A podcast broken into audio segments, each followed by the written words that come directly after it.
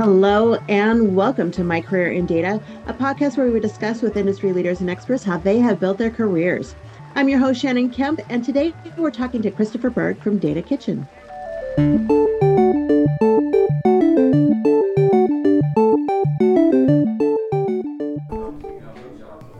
With a robust catalog of courses offered on demand and industry leading live online sessions throughout the year, the Dataversity Training Center is your launchpad for career success.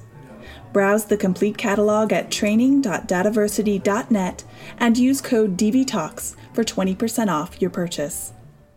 Hello and welcome. My name is Shannon Kemp, and I'm the Chief Digital Officer at Dataversity.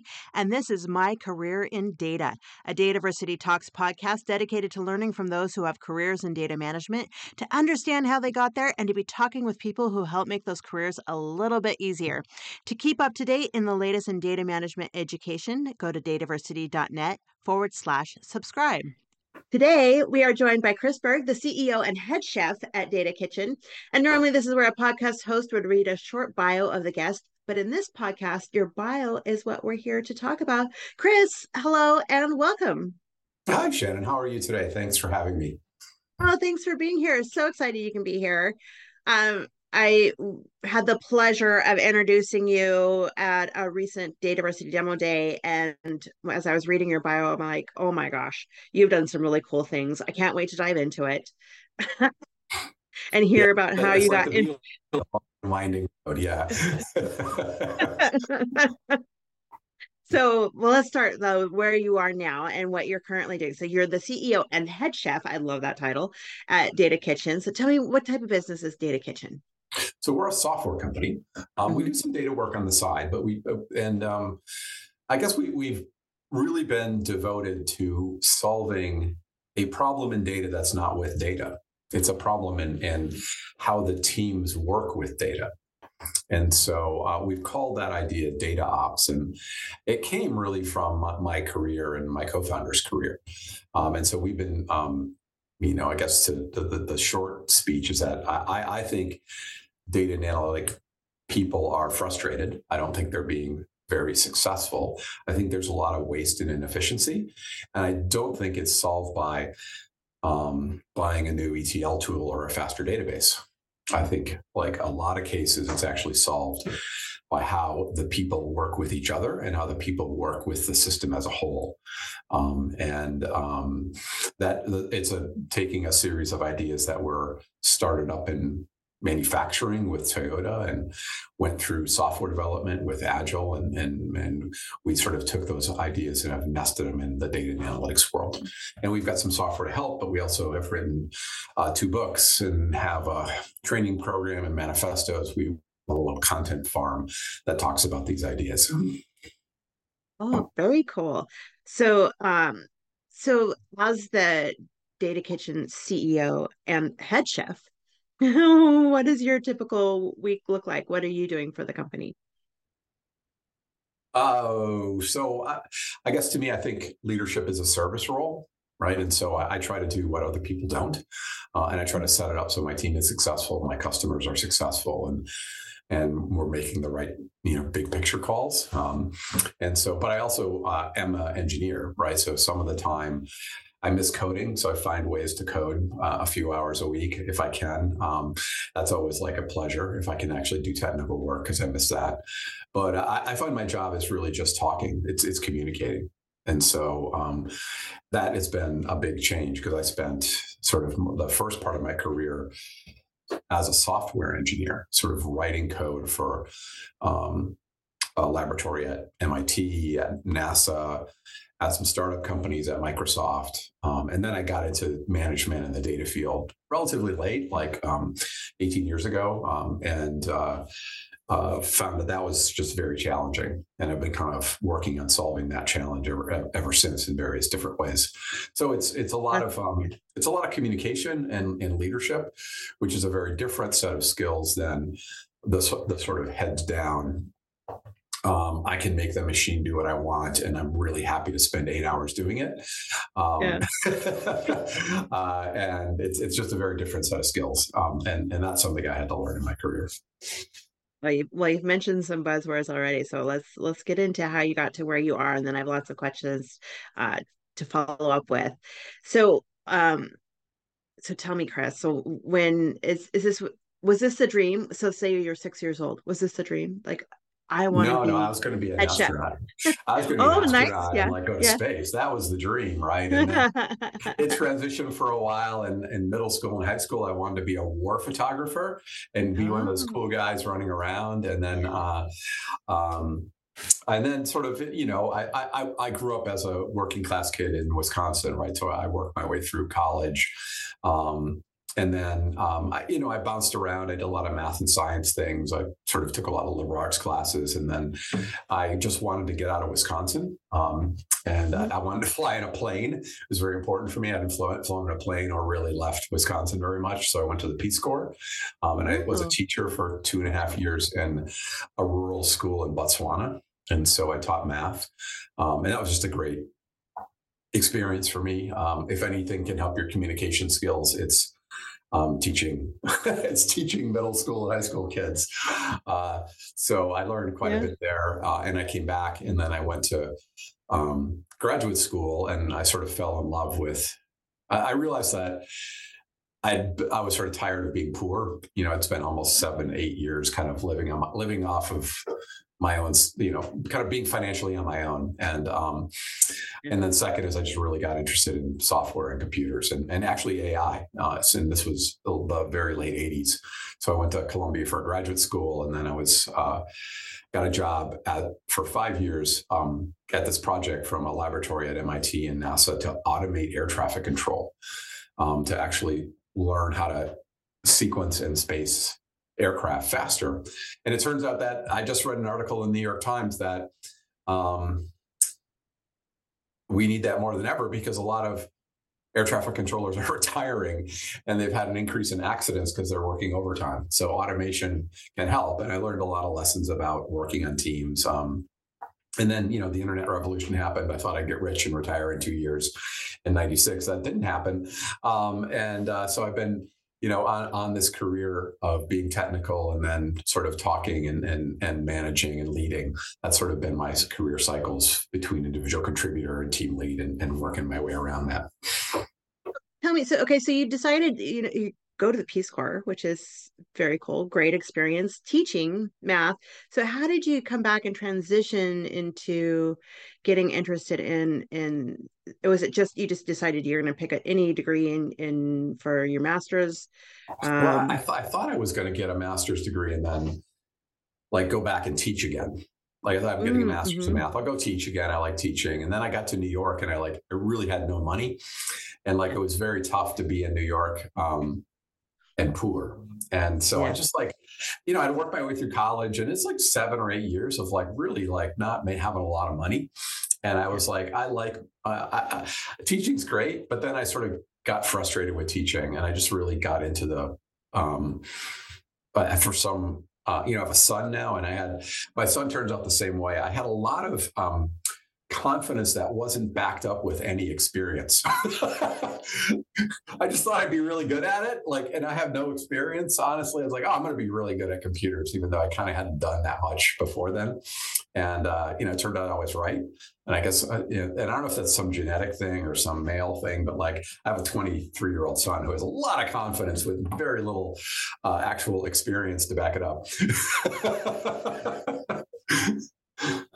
Maybe it's uh, testosterone. I don't know what it is. oh, I love it. So, okay, and you got into AI. Was that before you got to the MIT project, or during? Yeah, it was sort of. Uh, this is before. Yeah, I took a lot of sort of machine learning and neural networks courses in graduate school, oh. um, and then there wasn't at that time AI was very unfashionable. It, it was in the mm-hmm. winter. And um, what's interesting from my perspective about AI now is that I really was trying to, with networked computers and workstations and algorithms, uh, trying to get a computer to do what an air traffic controller does. Right, it's kind of like self-driving, self-driving air traffic automation. Right, it's the same sort of problem. Yeah. And uh, what we learned is that you you can do, you can solve it. It's sort of 90 85 90% of the time but every time you want to go up to the other next percent it gets almost asymptotically harder. It's like really hard to go from 90% accurate to 91 to 92 93 sure, it gets yeah. just super hard because the the context of the problem's big. It becomes social it becomes um, meaningful it becomes things that are unseen before. And so uh, we went from like, we're going to displace controllers to we're just going to provide them. Here's the runway you should go to, and here's the plane you should follow. And just limiting the world and giving them a little advice um, based on what the computer could get the big picture, but and giving them control and thinking of it more as a, an advisor than a, a dictator. That became a, a very important um, uh, touchstone for me. And I, I, see it now also in a lot of the talk in AI. It's, it's really easy to get a 80, 90% result, but to actually get it right. Like chat GPT, self-driving cars, it's like amazing, but then you're like, it's it's wrong. And like it, it's wrong at various times. And so it's just it's hard to get it um that, that sort of gap to making things that are actually um, competent as opposed to skilled are is is really tough in AI. And, and so in some ways I got frustrated with that and I left. And so now that the AI is back, it sort of feels like it's the girlfriend I had in college who I dumped. Um, and now it's become yeah. back as a major movie star. I'm like, oh, missed that one. oh, that's funny. Yeah, because you know accuracy right data quality is so important right because there's major consequences if it's not there in something like that yeah, it is. And, and it's also, I think, the idea of, of sort of magic and people like the idea of magic and AI and, and it can tell you and maybe AI is going to magically do. And a lot of vendors do push magic beans, which I think is unfortunate. Um, but I, I, I think like a lot of things, you can help people be more efficient in their job. You know, mm-hmm. algorithms and AI in general can help people um, doing governance faster, doing creating. We have technology that you could broadly class as algorithms and AI to help people write automated data quality tests. Right? There's a lot of things that you can do, but it's it's an it's an advisor not a dictator. It's always going to go wrong at some point, and you have to uh, monitor it and control it. And, and I think that's the the theme I learned in sort of 92 and here it is 2023 and it's the same it's the same stuff and I think it's going to be that way for a while um, and there's nothing wrong with that you know it's just more yeah. automation yeah I agree okay so where did you go to from there uh, from oh so like I said I, I joined a couple of internet startups because it was mm-hmm. Um, some of which were terrible and some of which were interesting. Um, and uh, then uh, I, I decided more um, that I wanted to be a manager. And so uh, my mind worked faster than my fingers. And I was like, I, I, and that took me, I think, like a lot of people in a technical role, um, I struggled with managing my first small team.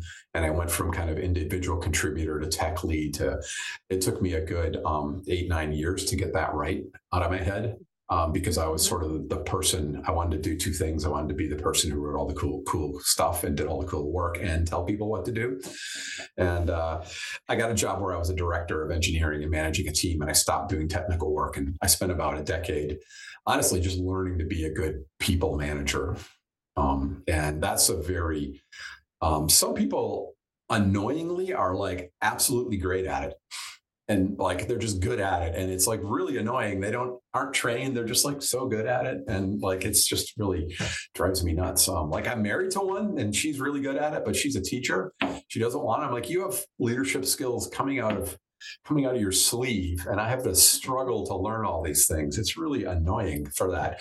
But like it can be learned and that's i think a problem with a lot of people in data or people who um, have these odd set of 2% skills where they can stare at a computer screen all the time and and really get into it. It's very difficult then to take that knowledge and transfer it into leading teams or leading functions and organizations. It's a really different mindset.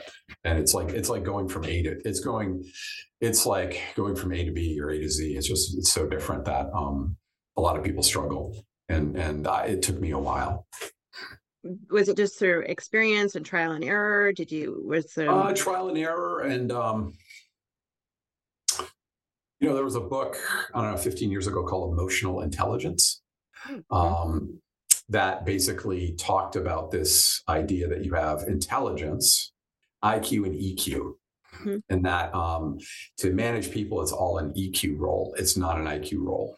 And um, that was a big thing. And then I started to learn, I took some communication training classes, like how to deal with conflict, how to talk, how to media training. Like um, I started to do a lot of sales and um, communication became very important. Um, uh, and so and in my role now, I think the biggest thing I do is I'm sort of chief storyteller. I, I, tell stories because mm-hmm. trying the purpose of of why you want to solve a problem with technology or why should you stay at this company and go to somewhere else.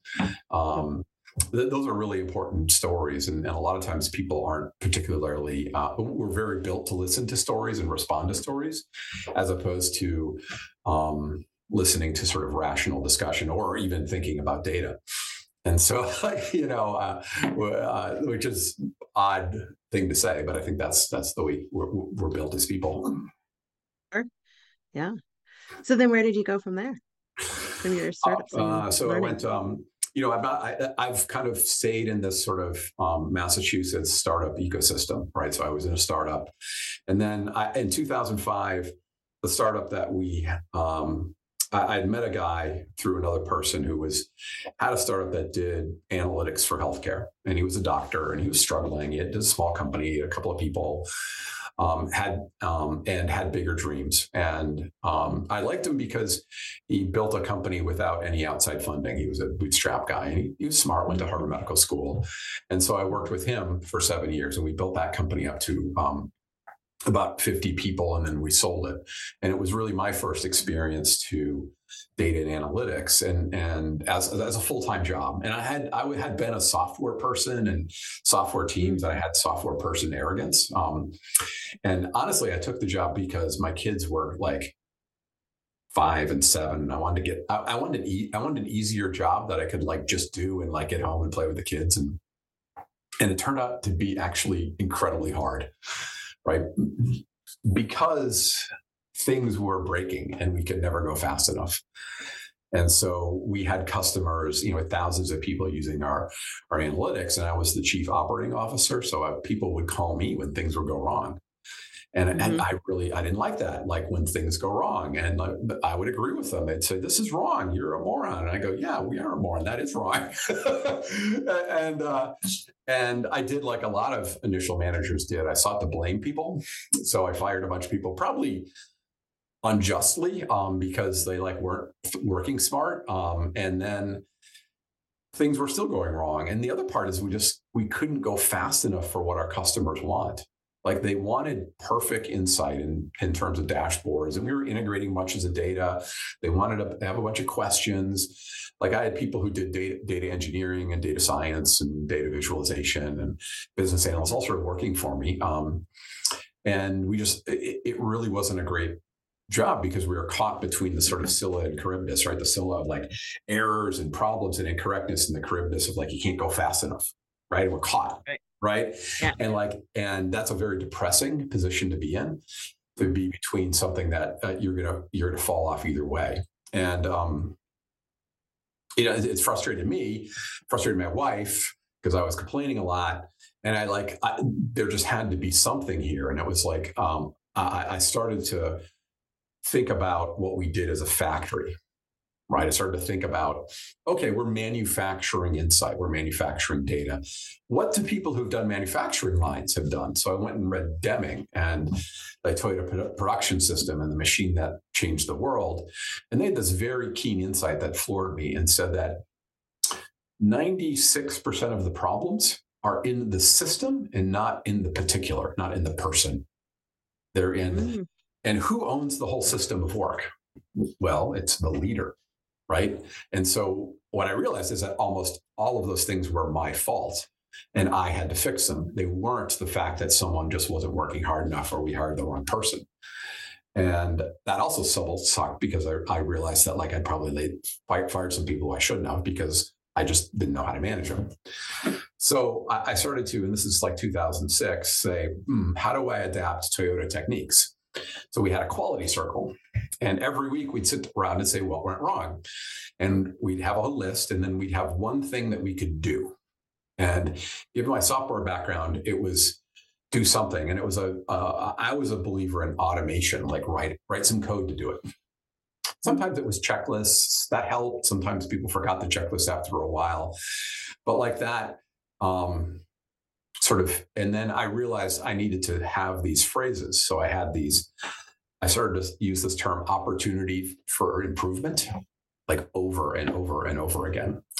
And I had to get people to love their errors and um, realize instead of shrinking when things go wrong and blame, to be able to be more um, open about problems and accepting. And so that took a while to break that out of the habit of like people wanting to hide their errors and and the shame and blame and and also just even um, on the other side of it trying to control people's heroism right? Because a lot of hmm. people here you're in a customer success role you want to help them. So you work all weekend you give them what they want that's great but then you create a lot of what software engineers call technical debt.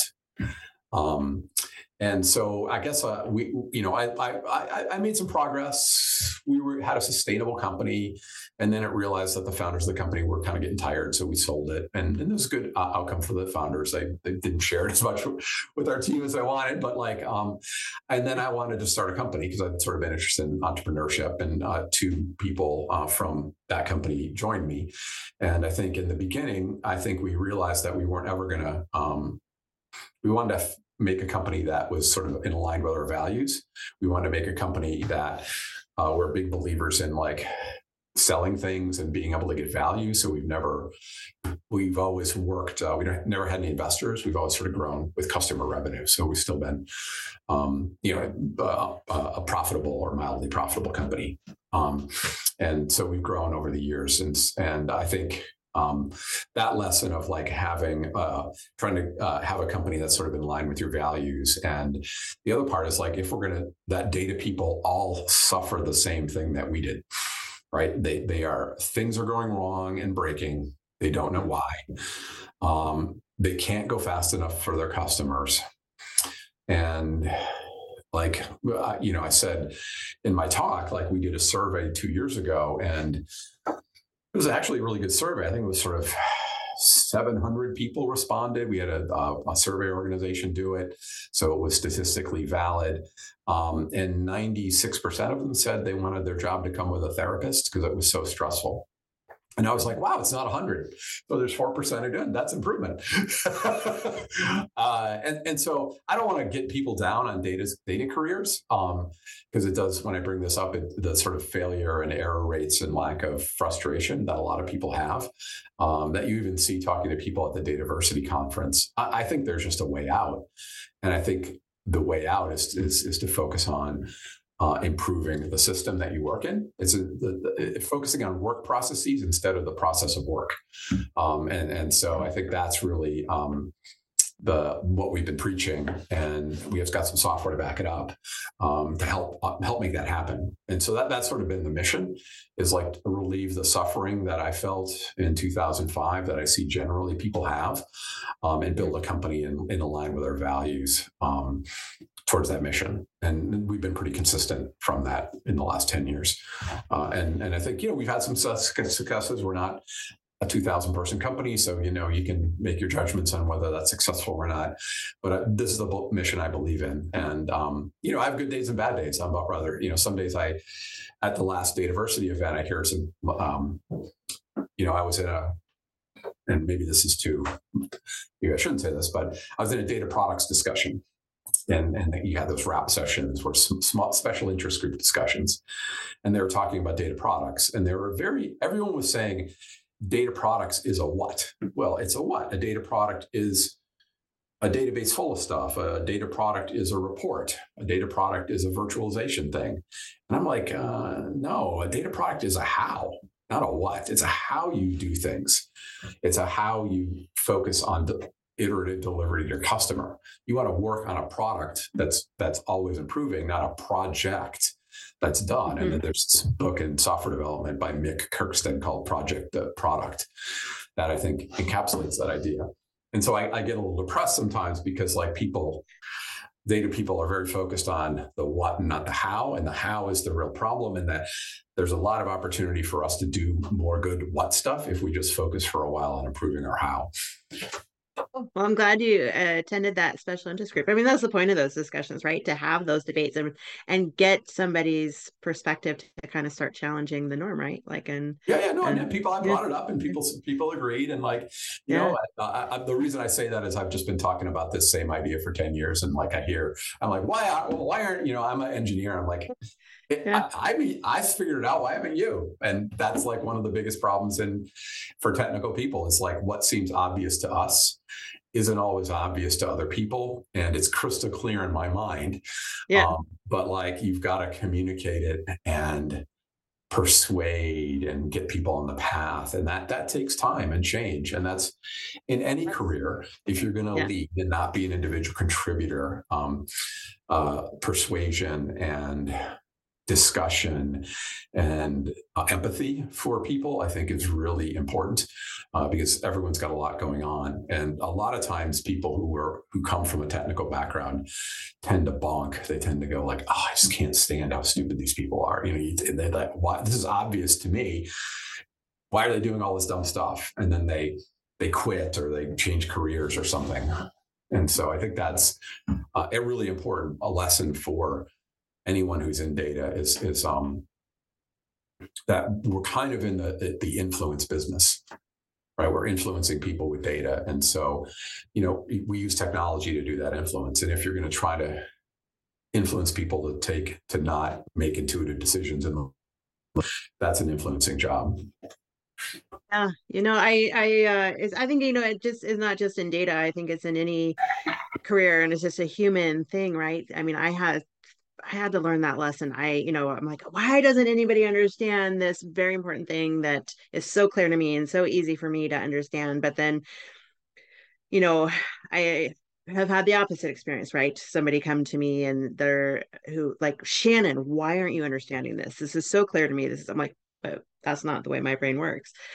that's just, you yeah. know, but because, you know, we all have those strengths and and can share those different things. So with like you say, with empathy and patience, then we can share and build and you know and capitalize on those those strengths from each of us right? Yeah yeah and like like i appreciated you introduced yourself at the conference. I spaced your face. I was like shannon i thought you were like I don't know who you were. I was like, I had no idea who she was. I thought you were someone I worked with 10 years ago.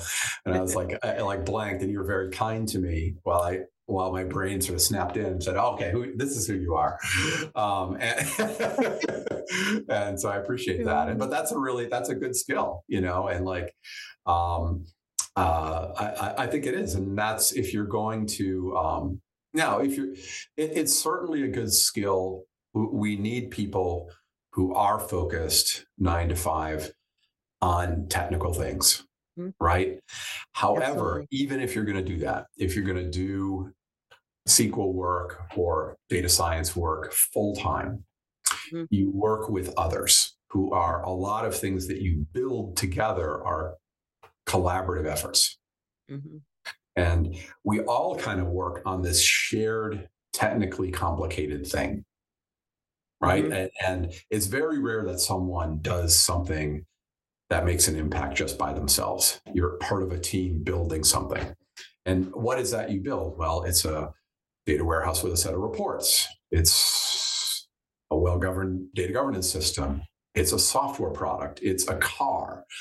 And I think, from my standpoint, this activity of having sort of socially awkward, technically skilled, high abstraction people work on a shared, technically complicated, shared thing, shared complicated thing.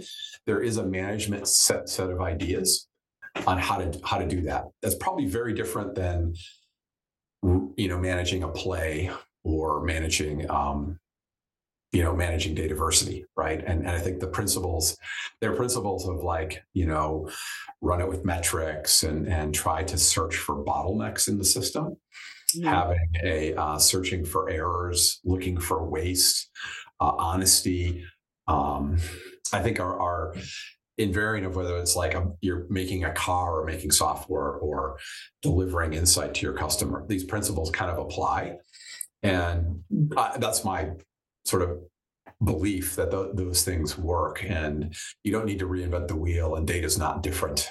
Data is just another shared, technically complicated thing like software manufacturing, and um, and get over it and stop being a hero, or stop being a hero and working nights and weekends. Only do that once in a while, and stop being um, fearful and hiding under your process and not delivering value or putting your head in the sand and say, "This is my role. I don't know what else is there." You know, your job is yeah. to influence your customer, and you're part of a team, and uh, and your product that you deliver in any form is what what matters in the world. And just because your piece works, if it's not used, um, yeah.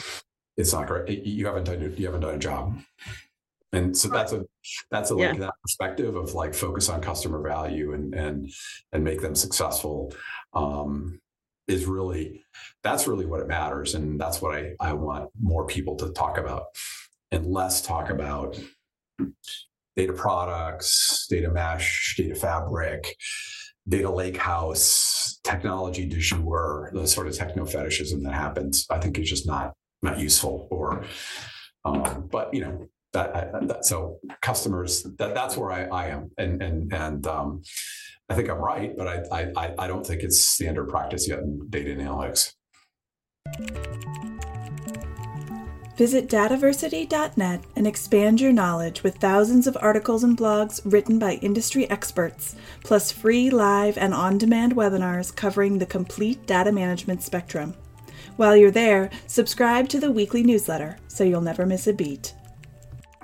So you you've mentioned, I mean, these are a lot of great lessons, and and real this passion comes seems to come from some lessons that you've learned along the way and your own challenges. You know, so what has been your biggest lesson so far in your career? What was you know was it this or or was it something that influenced this or biggest lesson? Um, oh, I mean, personal lesson is is just.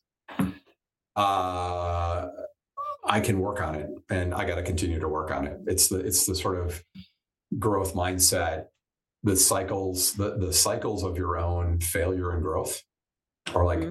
are kind of continual in your life. Mm-hmm. And um, if you you know if you this if you try, you have a risk of failure.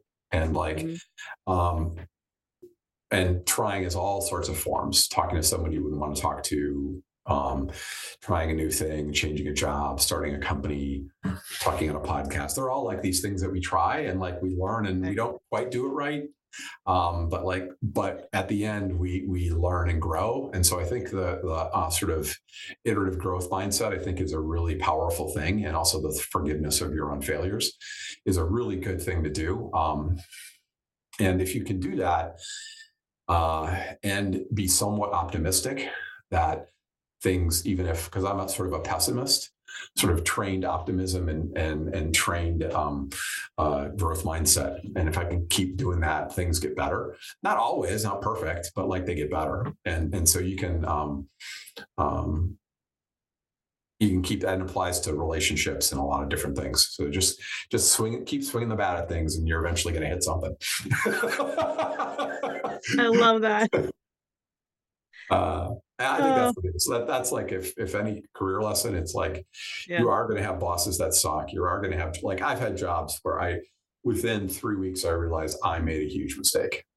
Mm-hmm. This is not good, and it's going to be bad. And like I don't want to look for a job. I'm I'm going to be here for a year. This isn't good. Or I've realized that I'm on a project and it's just it's not working and it's gonna it's it's bad and uh, and we need to back out of this. And and I've had things that are great and that I love, right? And and like we're to have swings and and sometimes the bad things happen. You step back and realize, yeah, that was my fault. Um, and what can I learn from it? And how do I um, and and I think any leadership, any position in anything means that you're the person who sort of goes in the cave and finds the bad thing and says, here's the bad thing. And this bad thing could happen. And like, maybe we shouldn't have done that, or maybe we, we have to do this to avoid it. Very much so. Um, oh, thank you. I, I love that. And thanks for sharing those challenges too. And, um, so Chris, tell me. I mean, you you've worked with data a lot uh, throughout your career, really from the beginning of your career. So, what is your definition of data? the definition of data. Um, mm-hmm. Well, it's sort of quantitative measure, measurements of stuff that happens in the world, right? I, I think that's the way I think of it. It's um, sort of like the the the reflection in Plato and Mino's cave, right? It's the reflection of what happened. It's not reality; it's a reflection of reality, right? And so, um, uh, in that sense, I think data is um, a way to perceive the world that is some can be uh, accurate and can be inaccurate.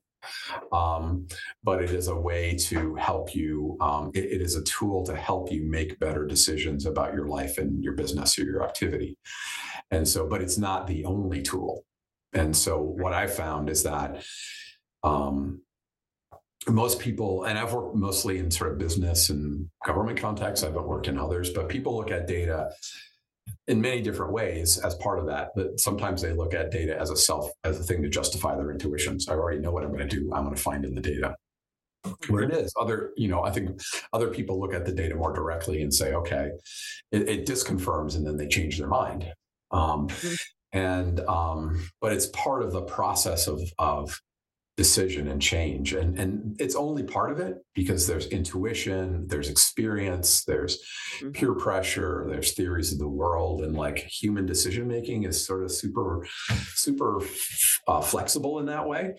Um, so data is part of it but it, it, can play a really strong part in how people make uh, make decisions. And you know i think um, likewise i think it also has the same uh, as i've seen the data career in the sort of 18 years that I've been in it go from it's really gone from in a lot of ways as furniture in, in organizations. It's like, oh, show me the data. Okay. It's like I'm seeing a chair. It's like, okay, we got to have data. Um, to actually having power and the sort of money ball idea. That's that's a really interesting change. Um, data as power and co- companies that have gotten very big and influential because of their their data that they have, you know, specifically the big um, consumer internet companies. Um, and so that's also another definition of data is data has power um, mm. that I think um, is can, can cut both ways. And so we have to we have to sort of put our moral lens on it as well and, and treat it as something that that can be misused uh, as well as used for good things. I couldn't agree more. Couldn't agree more. Yeah, uh, it's so very true. So, and and as we, you know, the this data becomes more mainstream, or it, more companies are focusing on it. You know, do you see the importance of data management and the number of jobs working with data increasing or decreasing in the next ten years, and why? I guess I I see that everyone who has a part of the company should be using data in some way, right? Um, whether you're uh, working in a consumer business and you've got your retail store, whether you're a teacher, part of your work should be um, maybe not every day, but part of your work should involve reflecting on what the data is telling you and, and how that can do it. And so there are always going to be groups of people who are in who are in charge of the cult of data and, and integrating it, explaining it, improving upon it, um, sharing it. Like, and so I think those jobs are really important, right? And so I think they are not going to decrease. Um, and I, I do think, even though teams are woefully inefficient, I think, and there's a huge opportunity for teams to get 10 times more efficient. Um, I, I, think those jobs are going, going to increase. And I think there's a superpower that I've found is that if people who can kind of, people who can talk, can think, and who can, I guess, I, I think of it as code, but really do data. Uh, do mm-hmm. data, code, think, and talk. Like that's, if you can do those three things, you are because a lot of people can talk, but they can't think. Some people can think yeah. and they can't talk and can't code. You know, some people can code and they can't. You know, so like you got all three. You're like you're like the superpower, and like you're you're you're set. um. well, that's that's a really nice segue into my next question, Chris. Because you know, you know, if as people are looking to get into careers in data and there's so many different aspects of it so wherever yeah. you want to focus um you know is is that is you know how would, what advice would you give to people looking into it? Would you like say hone all those three skills or or what advice would you give? Yeah. Um that's interesting. So there's a story so uh yeah, my daughter has a, her, her boyfriend, and her boyfriend just started teaching uh, at a college, and he's he's kind of a he's teaching sort of data science, computer science, and he has a sort of a, uh, a data analytics class for business majors. And he gave his first test, and he goes, "Yeah, I got scores from twenty to hundred." And like, what do I do with that? And I was like, I was not at all surprised because people who are in non-technical fields who score 100 and it's like it's just super easy for them. They're like they don't even know why. They like just they look at it and it makes sense for them. And like if that's part of your makeup that's a good thing. It just sort of makes sense to you and you can use that. And a lot of people in data come into that where they're the ones who are just interested in it. They get the data in the spreadsheet and they look at it. They understand the data. They start doing it on weekends. And um, and they find that that is a that's a skill and you should um, not everyone has it. And it's not that you're in some ways it makes you like we all have different skills right? But it's it's sort of a unique skill that you can that you can hang hang your hat on and and, and go with. And so um if you can couple that with sort of influence skills and, and certainly technical skills, because there's a lot. Like if you go from sort of Excel hacking to Tableau to trying to do data management in the database to data governance, those are all really good things. Um, and uh, I think those are are important. Um, there are some anti patterns in, in careers in data about people who get really focused and know every their company data and then just get all bitter because no one's listening to them. Um, uh, but like I, I think I think it's a great career. I, I, find there's a lot more women than men, and like there's just way too many men in software. So it's there's and I've been personally trying to recruit more women for years, and it's like impossible because only 20% of the soft the computer science graduates are women at any time, and so it's a lot more female friendly. It's a lot more mix of this talking to people and doing technical things. Um, mm-hmm. And if you if you can sort of have a business sense and couple that with technical skills and understanding data, that's also a really a superpower. Like if that's that's really good because it's a in some ways looking at a business through its data is sort of an X-ray. It's kind of an X-ray vision, right? And and um, like I once one of our friends is a teacher and she wanted me to come talk about business uh, to third graders and i said put your go into a store and put your x-ray glasses on try to figure out where they're making all their money and like mm, mm-hmm. yeah those bits of candy right by the cash register that cost a dollar that's where they're making their money because it really cost them three cents. Why are some things higher and lower? Why are some things on the end and not? Mm-hmm. Oh, yeah. Where do people really like why? Well, you know, to, restaurants make all their monies off of drinks, not the food. Like you got to look for where the margin is generated. And it's like a, um, you know, I, I think um, data is like that. It's kind of like a, uh, if you can, it gives you a sort of an X-ray into a truth about an organization, and that's that's a very um, important thing for organizations to have. So there'll always be, and there always need people to do that because yeah. most people kind of don't want to do that. The results. And if you can help, you can really help an organization by being part of a team that is able to give that company X-ray vision and influence um, the organization to um, the right way. Yeah. Oh, so good. Well, Chris, I would be remiss if I didn't ask if people wanted to learn more about DataKitchen, how where would they go? Uh, simple datakitchen.io. And mm-hmm. data, it's just the one word, data, just Google DataKitchen. And uh, we have, if you're interested in some of these ideas of analytic agility, um, data ops, lean, we have actually two books that are free for download on Data Ops, um, several hundred pages. Um, we've had over 30,000 people um, download them. Uh, we have a training program, a free certification program in Data Ops that we've had over, over 3,000 people take. Um, if you enjoy listening to me more on, in a tape format, um, uh, we have uh, um, a manifesto. Uh, of 18 points that you can look at and sign. So we have a lot of content that helps because I think fairly early to this idea. So we had to create a lot of ideas. And now there's a lot more companies talking about testing and observability and agility and data and analytics, which is great. Um, but you know, one of the challenges of being early is that you know, we had to, yeah, you know, like I, when I went to my first when I talked about these ideas at the first Dataversity conference, no one knew what I was talking about. I'd be like some guy seven, eight years ago, like, what? what do you do? What are you talking about?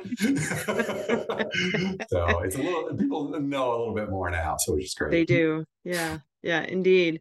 And, and I have to ask, Chris, you know, you are in addition to being ceo you're you're head chef so does everybody at the company have these fun names fun titles um, no, not really. uh, I, I, like it because I, you know, we like good data people. We made a spreadsheet of company names.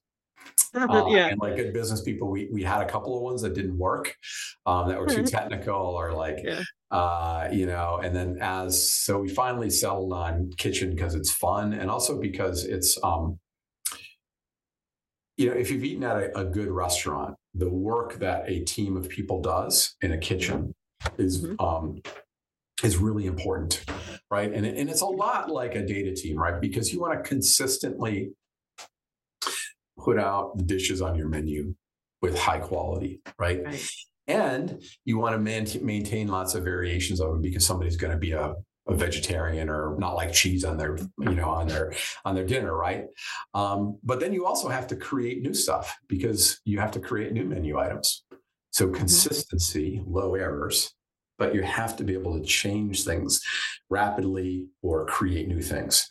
And that metaphor, I think, really applies to data and analytic teams. You have to put out high quality results, but you have to respond to what customers request and, and create very rapidly so you can um, improve um, your learning. And and, and so I think the, the kitchen's a good metaphor, the team, and so I yeah. think that's I think it's a good name in that that way. Um, and, and it's people and it's fun. It's less boring than like we had some very technical sounding names, and they were like, uh, who wants another technical nerd sounding company? You know so. I love it. As a great metaphor. And and so datakitchen.io check it out uh, well, Chris, it's been such a pleasure. Thank you so much for taking the time to join with us today. All right. Thank you. Uh, thank you so much. Really appreciate it. And to all of our listeners out there, if you'd like to keep up to date in the latest podcasts and in the latest in data management education, we go to dataversity.net forward slash subscribe. Until next time, stay curious, everyone. Thank you for listening to Dataversity Talks, a podcast brought to you by Dataversity. Subscribe to our newsletter for podcast updates and information about our free educational webinars at dataversity.net forward slash subscribe.